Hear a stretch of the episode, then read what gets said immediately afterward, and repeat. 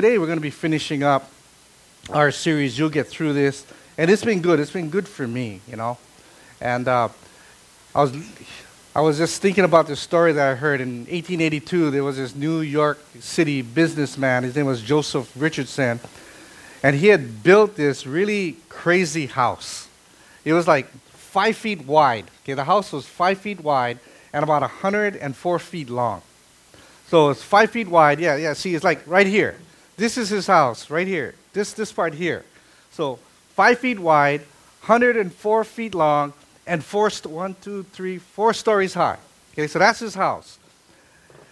And he built that in um, in New York, and it had four room, four.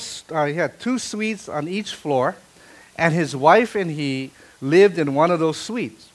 And the house was so narrow that you know just one person at a time could use the stairs. Their dining table could, was just like 18 inches wide because that's all they could afford, 18 inches wide.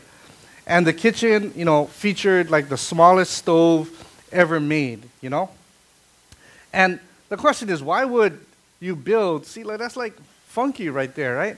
Um, it was like, why would he build such a building? You know, why would he build such a crazy house? Well, what happened was um, earlier, another businessman, Hyman Sarner, um, he owned the lot right behind uh, Richardson, right?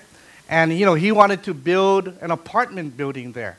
And so he looked at that, he said, you know, like just five feet, 100 foot, you know, he offered to buy that strip of um, land so he could just, you know, build a little bigger apartment building. So he offered him um, in about you know 1880s, he offered him thousand dollars for for that skinny strip of land. Well, Richardson was really really offended by that that terrible lowball offer. He got really offended, and he countered and he said, "No, no, no! You got to pay me five thousand dollars for my piece of property." And and and Sarner says, "You know, that's a little bit too high. Can't do it."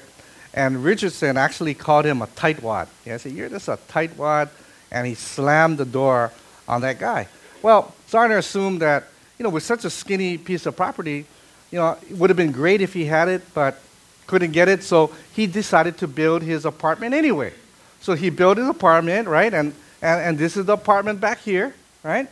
And he decided to make an apartment and have with windows and stuff to overlook the, um, the avenue and just the, um, you know, right in front of them because he figured no one's going to build a building there, right? Well, when, when Richardson saw that completed building, um, he, he, he got really, really upset. He was still seething from that insult with that lowball offer. And he'd said, you know what? Nobody is going to have a view over my property.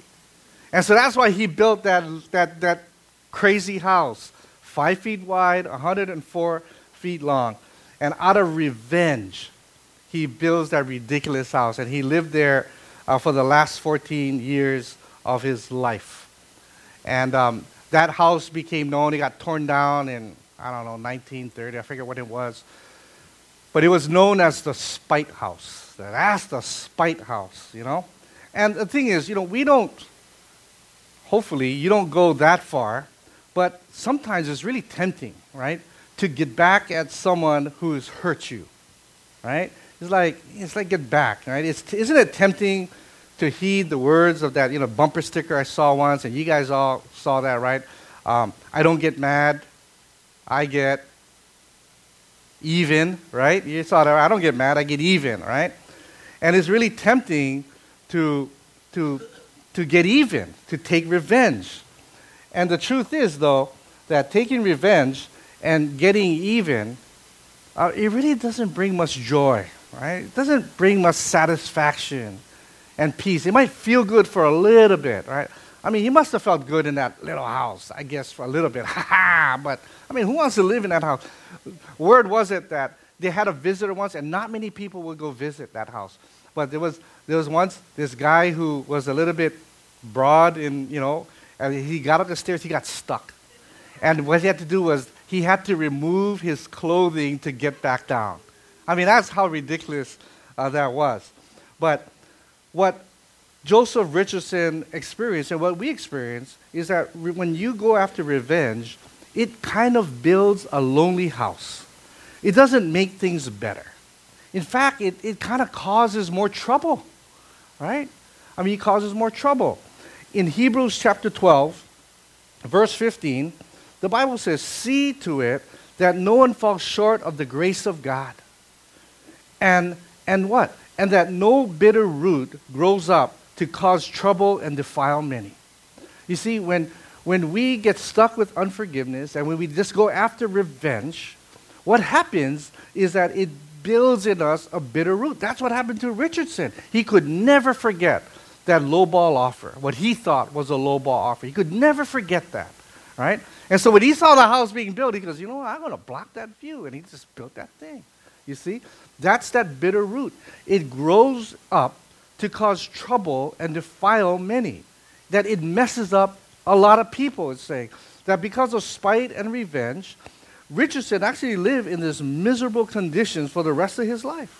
So did his poor wife. No one, you know, really would want to go and visit.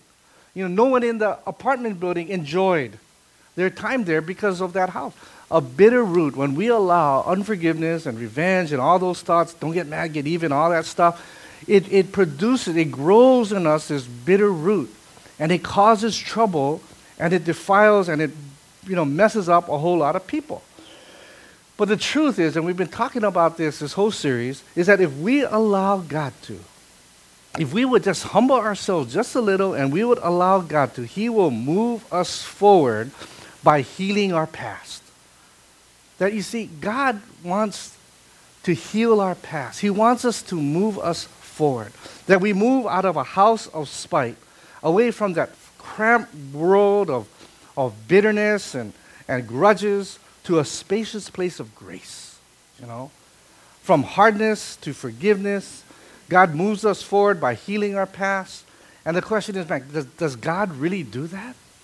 Yes, God really does do that. Whatever mess that you're going through, whatever mess that you've gone through, the hurt of a father abandoning their family, the pain of abuse, the hurt and anger from being dumped by someone who you thought loved you, you know, all those things. The good news is that, that God heals our past and moves us forward.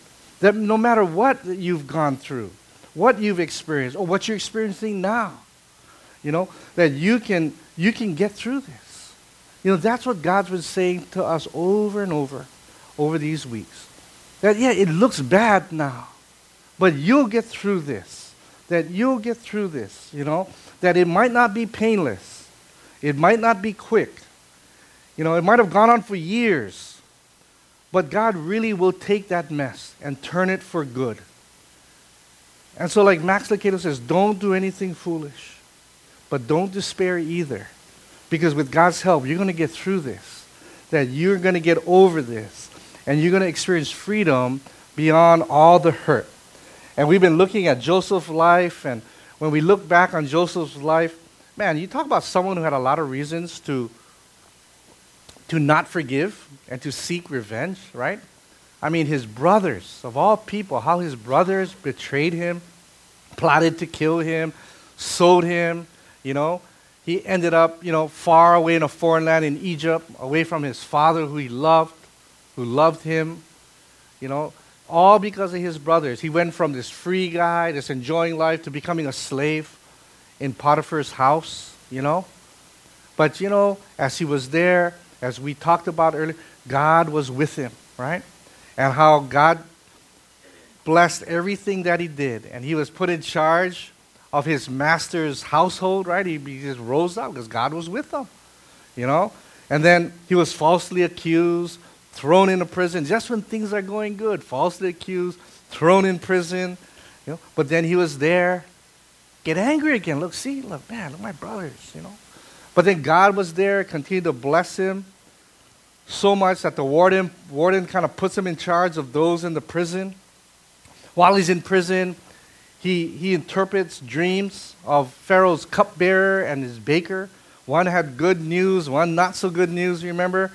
And, and and he tells the cupbearer, says, when, when you get out, please tell Pharaoh what happened. Please tell Pharaoh how God interpreted his dream and, and how I was innocent, you know, I was falsely accused, I'm innocent, and, and that he would get me out. And the cupbearer said, Yes, yes, I will. He gets out, he says, Yes, and the guy forgets. And he's in prison for two more years, right? And he used to be like, Man, this is like crazy. And he could have easily gotten upset, blamed his no good brothers and the people. See, look, you know, everybody's against me. Even when I do good, I get messed up.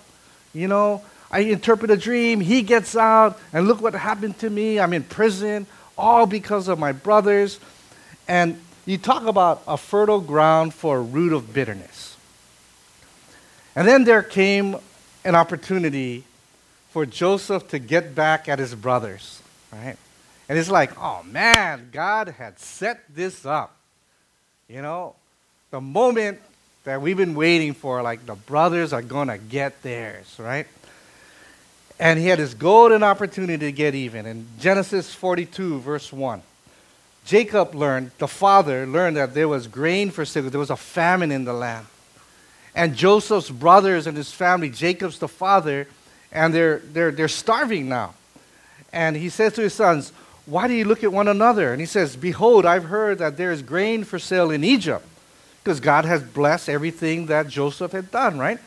Go down there, buy grain for us, that we may live and not die. So ten of Joseph's brothers went down to buy grain in Egypt. But Jacob didn't send Benjamin, Joseph's brother, with his brothers, because he feared that harm might happen to him. See, like Joseph was his favorite. Joseph was gone. Benjamin's his favorite. I don't care what happened to my other sons, but you know, want nothing happened to this guy, right? Still doing the favoritism thing. Thus, the sons of Israel, another name for Jacob, came down to buy among the others who came in the land, uh, was in the land of Canaan. It, it affected, not only in Egypt now, it went throughout the world. It was going worldwide. Verse 6 Now Joseph was the governor over the land. He was the one who sold to all the people of the land. And then Joseph's brothers came bowed themselves before him with their faces to the ground. All right? So there you go now, right? Here you go. Here's the opportunity. He, they're brothers who sold him, who wanted him killed, threw him in that pit, right? They didn't care what happened to him. Now they come begging. They're on their face, starving, asking for food. And there's this opportunity. In fact, it was just like the dream he had when he was a kid. And he says, Hey, he told his father and his brothers, Hey, one day I had a dream. One day you guys going to be bowing down. And they got all mad, like, What are you talking about? And that was it. They were bowing down. God had set it up, right? And this could be it. It's like, all right, brothers, check this out. You guys, and he could have let them have it. But Joseph chose to do something different, something surprising and remarkable. And the house that he built was far greater than this spite house, any spite house in New York City. That God's exhortation to us today is, is remember Joseph. If you're going through a hard time, if you have unforgiveness in your heart, if you're looking like I just gonna get, I don't get mad, I just get even. And if that's your heart, what God's saying to us is clear. Don't get even, get even better. You know, don't, don't settle for getting even. Get even better, you know? And, and what we're going to do is we're going to look at some things from Joseph's life to get better, to move beyond getting even. Because we don't want a root of bitterness to form in our hearts. And the first thing is, there is no revenge as complete as forgiveness. Josh Billings, you know, he was a 19th century uh, writer and lecturer, humorist. He was, maybe some people say he was second only to Mark Twain, the whole thing. But he said there's no revenge as complete as forgiveness. In Genesis 42, verse 7, Joseph saw his brothers and recognized those dirty rascals, you know. But then, and, and he treated them like strangers and spoke kind of roughly to them. Where did you come from? Said, they said, uh, from the land of Canaan to buy food. And Joseph recognized his brothers, but they didn't recognize him. And Joseph remembered the dreams he had dreamed of them. And he had them right there at his mercy. You know, brothers who were jealous wanted him dead. Brothers who were brothers who wanted to kill him. Brothers who sold him as a piece of property. The whole thing. And there they were, bowing before him, just like their dream. And it would have been real easy for him to say, I don't get mad, I get even. But then we find out after testing them and seeing them, talking with them, hearing their desperation, their anguish, Joseph took the high road. Amazingly, he chose, he chose not to get even, he chose to forgive them. In Genesis 45, verse 1, it says, Then Joseph couldn't control himself anymore. Before, you know, before all who stood, um, stood by him, he cried, Make everyone go out from me. So no one stayed with him when Joseph made himself known to his brothers. And he wept aloud. So the Egyptians heard it, you know, and the household of Pharaoh heard it. And Joseph said to his brothers, I'm Joseph. Is my father still alive? But his brothers couldn't answer him, for they were dismayed in his presence. Right? They messed with their brother, and now there he was. Right? Can you imagine how they felt? You know, and, and, we could do a whole thing on all the guilt and all that stuff. But there they were to go, oh, this is it now. We're never getting anything. You know, what are we going to do now? Right? verse, verse 4. Joseph said to his brothers, Come near to me now. you know? And they came near. And he said, I am your brother Joseph, whom you sold into Egypt. But now, do not be distressed or angry with yourselves because you sold me here. For God sent me before you to preserve life. For the famine has been in the land these two years, and there's yet five years in which there will be neither plowing nor harvest. And God sent me before you to preserve for you a remnant on earth and to keep alive for you many survivors. So it was not you who sent me here, but God. He has made me a father to Pharaoh and the Lord of his house and the ruler of all the land of Egypt. And Joseph experienced what we've been talking about. He experienced much heartache, much challenges, but he got through it. It wasn't painless, it wasn't quick, quick, but he didn't do anything foolish and God used it for good. God used it for good. And as Pastor Max shared last week, you know, yeah, Joseph, he didn't, he didn't do anything crazy. You know, he didn't wallow in his self pity or despair. Instead, Joseph lived in God's presence. He lived out God's favor. God just blessed him, like Max was saying last week. And God worked out of his mess for good. He became a blessing. He was blessed to be a blessing. And he took that to heart. And that was more important to him, what God was doing and what God has done, than his need to getting even. That looking at what God was doing and what God has done, as he humbled himself, he said, I'm not going to get even. I'm going to get even better. That I'm not going to, I'm not going to get revenge. He didn't give in to the temptation to, get re- to take revenge or to get even. I mean, it's amazing. He chose to forgive in spite of everything he went through. And you look at it over 10 years of suffering, all of his adult life up to that point, all because of his brothers, everything he went through. And Joseph chose to forgive. And the truth is, it freed him up. And it freed up his brothers. And their relationship was restored. You see? It was so much better than growing this root of bitterness that causes trouble, defiles all the people around you. Goes on in verse 9. Hurry, Joseph says, go up to my father and say to him, Thus says your son Joseph, God has made me Lord of all Egypt. Come down to me. Do not tarry. Do not wait. You know, just you shall dwell in the land of Goshen, and you shall be near me, and your you and your children and your children's children, your flocks, your herds, all that you have. There I will provide for you, for there are yet five more years of this famine. It's going to come. It's still not going to be good. But you know what? You and your household, all that you have, do not, will not come into poverty. And now your eyes will see, and the eyes of my brother Benjamin see, that it is my mouth that speaks to you. You must tell my father of all my honor in Egypt, and of all that you have seen. Hurry and bring my father down here. Then he fell down upon his brother Benjamin's neck and wept. And they wept, and they kissed his brothers and wept upon them.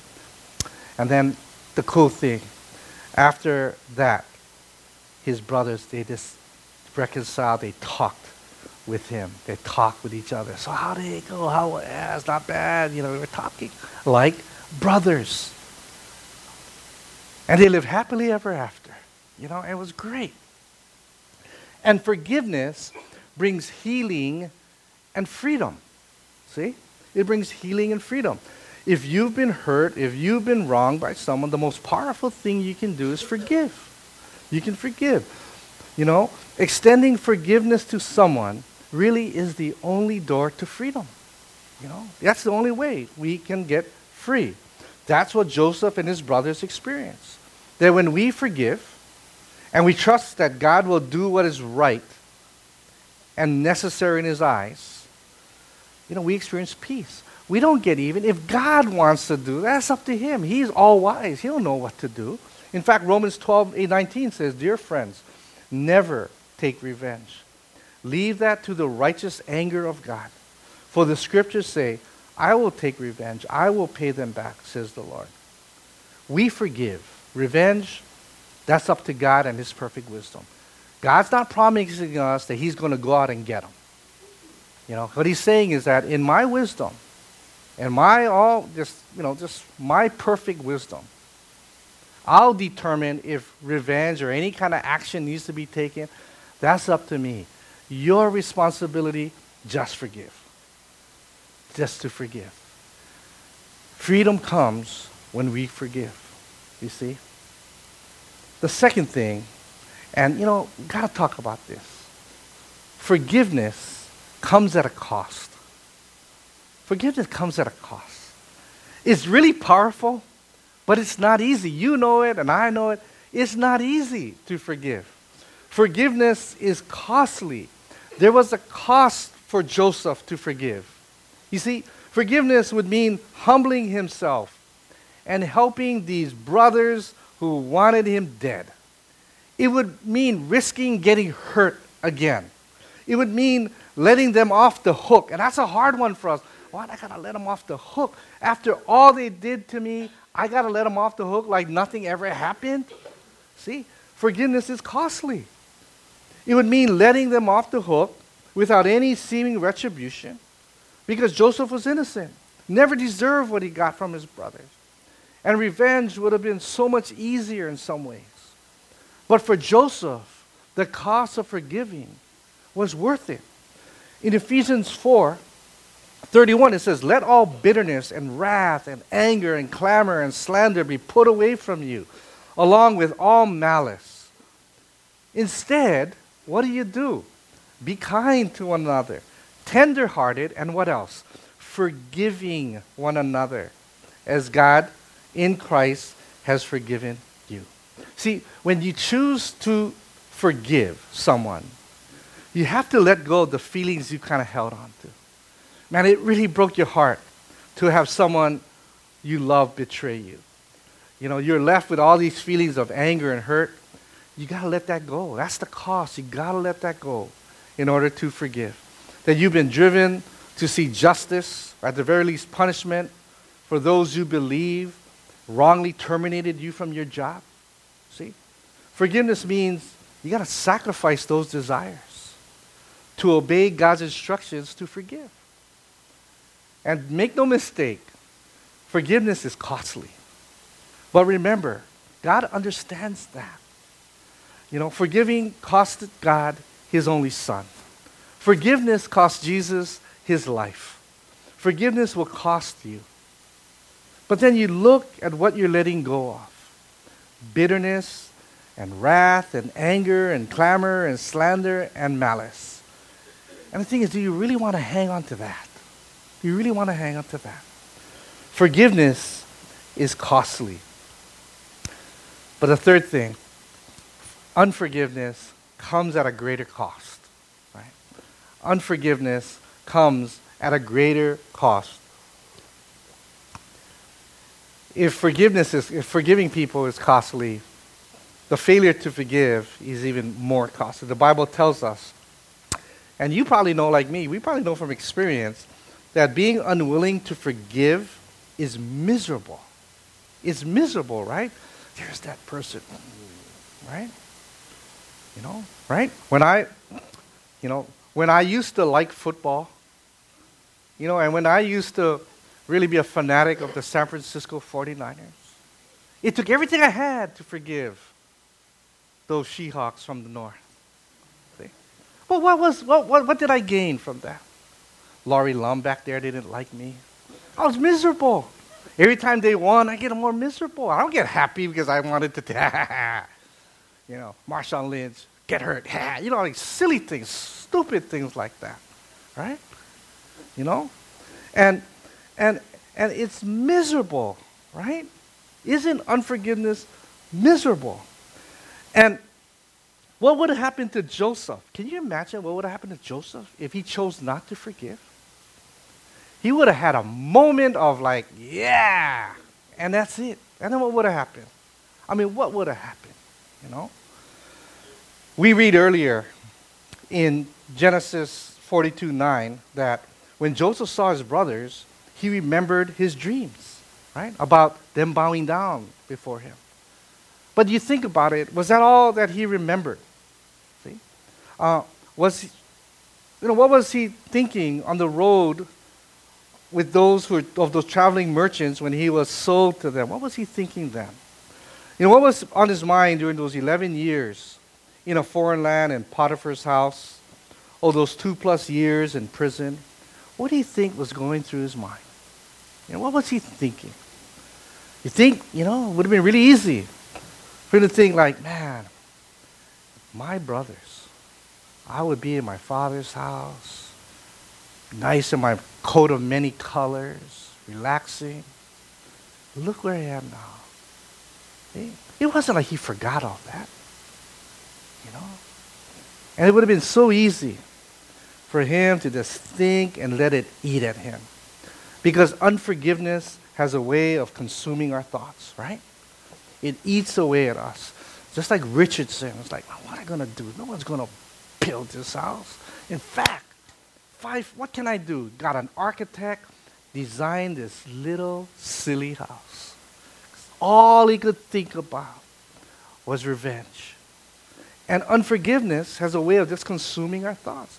And like Hebrews 12 14 tells us, this root of bitterness, it just begins to grow in our lives and it, it begins to take control of our lives. And it's under the surface, messing up our lives. In fact, in this article in Psychology Today, you know, Dr. Judith Orloff wrote that studies show that revenge increases stress and impairs health and immunity. Right? You want to get sick all the time, you want to feel stressed, just, just go after revenge, is what she was saying. And that, that's what a root of bitterness does, you see? It increases stress, impairs health and immunity. That's the root of bitterness growing in someone's life.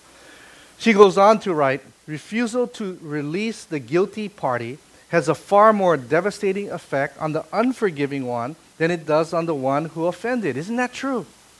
Right? When we're like all messed up with unforgiveness and we see that person who just messed us up, you know, are they looking like, oh, they don't even know that we're feeling what we're feeling. We're all like, ah, and you know, like this feeling, and our blood pressure goes up and everything. They could care less. But it's messing us up. That's what Dr. Orloff was saying. That's what the root of bitterness is. That's the cost of unforgiveness. And then when we look at them and they look like life goes on, we get more upset, right? Like, right? You see? That's the cost. Mark 11 25 says, But when you are praying, when you're praying, first forgive. The first thing you do is you forgive anyone who you are holding a grudge against. Why? So that your Father in heaven will forgive your sins too. And when we don't forgive, it hinders, severely hinders our relationship with God. Prayers don't get through, we just get messed up. Jesus said that it's so important that, that you must forgive anyone if you're holding unforgiveness in your heart. Otherwise, God's not going to hear. He's not going to forgive you. You're going to be far. You're going to be separated from Him. And that's a huge cost. That's too great a cost to be separated from God like that. You see? Forgiveness comes at a cost, but unforgiveness comes at even a greater cost than that. But here's the thing, right? The results of forgiveness is priceless. The results of forgiveness is priceless. Forgiveness is costly, but the results, they're priceless. In Genesis 45 16, when the report was, was heard in Pharaoh's house, Joseph's brothers has come, it pleased Pharaoh and his servants. And Pharaoh said to Joseph, Say to your brothers, do this load your beasts, go back to the land of Canaan, take your father and your households, and come to me, and I will personally give you the best of the land in Egypt. How's that? And you shall eat the fat of the land. And you, Joseph, are commanded to say, Do this Take wagons from the land of Egypt for your little ones and for your wives, and bring your father and come. Have no concern for your goods, for the best of the land in Egypt is yours, even in the midst of the famine, even with five more years coming. Pharaoh rolled out the red carpet. Says, You know what, Joseph, he's been the greatest guy. Bring, bring, bring your whole family, the best that Egypt has to offer is for them. Verse 11. Then Joseph settled his family. Joseph settled his family in Genesis 47 11. Joseph settled his father and his brothers and gave them a possession in the land of Egypt, in the best of the land, in the land of Ramses, as Pharaoh had commanded. And Joseph provided his father, his brothers, and all his father's household with food according to the number of their dependents. And what we see the results, God blessed Joseph and his families and those brothers as a result of his forgiveness. That he was reconciled to his family, that his family was well taken care of. And Joseph lived the rest of his life in peace. And God continued to truly use Joseph's mess for good. You see? That's the power of forgiveness. That, that, that God will get you through no matter what you're facing. That if you're struggling with hurt or pain caused by someone, the door to freedom is to forgive them. How? By trusting God and giving it over to Him. Share with Him your pain and then hand it over to Him. Share with Him your anger and then you just hand that over to him. You know, hand over, share with him your fear that if, man, you let them go and let them off the hook, they're like, they're going to be getting away with something and they won't learn anything, right? That's the fear we have. We share that with God and then we hand it over to Him. We hand it over. And we don't give in to the, the temptation to get even. That we're going to use that opportunity to get even better. You see? And that's what God is saying to us. You know, whether you're going through a challenge, whether you're going through unforgiveness, because unforgiveness will eat your life, all out, will consume your life. But God's word to us is you'll get through this. You know, might not be quick, might not be painless, you know, but you can be sure that God's going to work this mess out for good so don't do anything foolish or naive. You know, just keep trusting God. Do what is right. You know, and don't despair either because God is there with you, like He was with Joseph. Every time he was in a challenging situation, God was there. God blessed him. Because with God's help, you'll get through this. That's God's message to you. Even in the case of hurt, where you're just wallowing and struggling with unforgiveness, you're going to get through this with God's help if you would choose to do God's way. And so don't get even, but get even better. Make it an opportunity for your life to get even better because it will. Because you'll get through this And God's going to sh- come shining through in your life. And you're going to stand and say, God, thank you for all that you've done. Why don't you stand with me? We're going to pray. You know, for some of you, you know, you're struggling with unforgiveness now. You thought, ah, I wasn't even thinking about that, and the Holy Spirit kind of brought it to your mind. And maybe it's time you just kind of let that go. You know? Maybe for some, and, and here's the thing, right? When you think about forgiveness, how powerful that is. And with baptism coming up, I'm so excited. I've been thinking about this all week. That God, in His love for us, sent His Son Jesus to come and die for us. We didn't deserve it, right? None of us deserved it. But because of our messing our lives up, He sent His Son Jesus to come and die for us, to forgive us, and to pull us out of that pit, and to reconcile us back with Him. That's so important. And man, you know, we say this every week, and I want to say it again this week. If you've never, ever accepted Jesus as your Savior and said, God, I, I receive your forgiveness, don't wait another day. Do that today. Just receive the forgiveness. And then you just pour out your heart, and God will give you the strength to forgive those around you. So let's pray. And we're going to pray together, and if you've never ever prayed, about receiving Jesus, you know, just do that right now. Just pray along with me. We're all going to pray quietly in our hearts. Just pray. No. Heavenly Father, I want to thank you for your great love for me. That you didn't even, you know, you, I didn't even know you. And I just went wild. I did I messed up my life. But you I acknowledge that you sent your son Jesus to come and die for me. I don't understand that love, but I receive it. And Jesus, I receive you as my Savior. I need a Savior. I, I recognize you as my Savior. I accept you as my Savior. And now will you come and, and be the Lord in my life and lead me into the path of forgiveness? Because I have unforgiveness in my heart. Will you help me?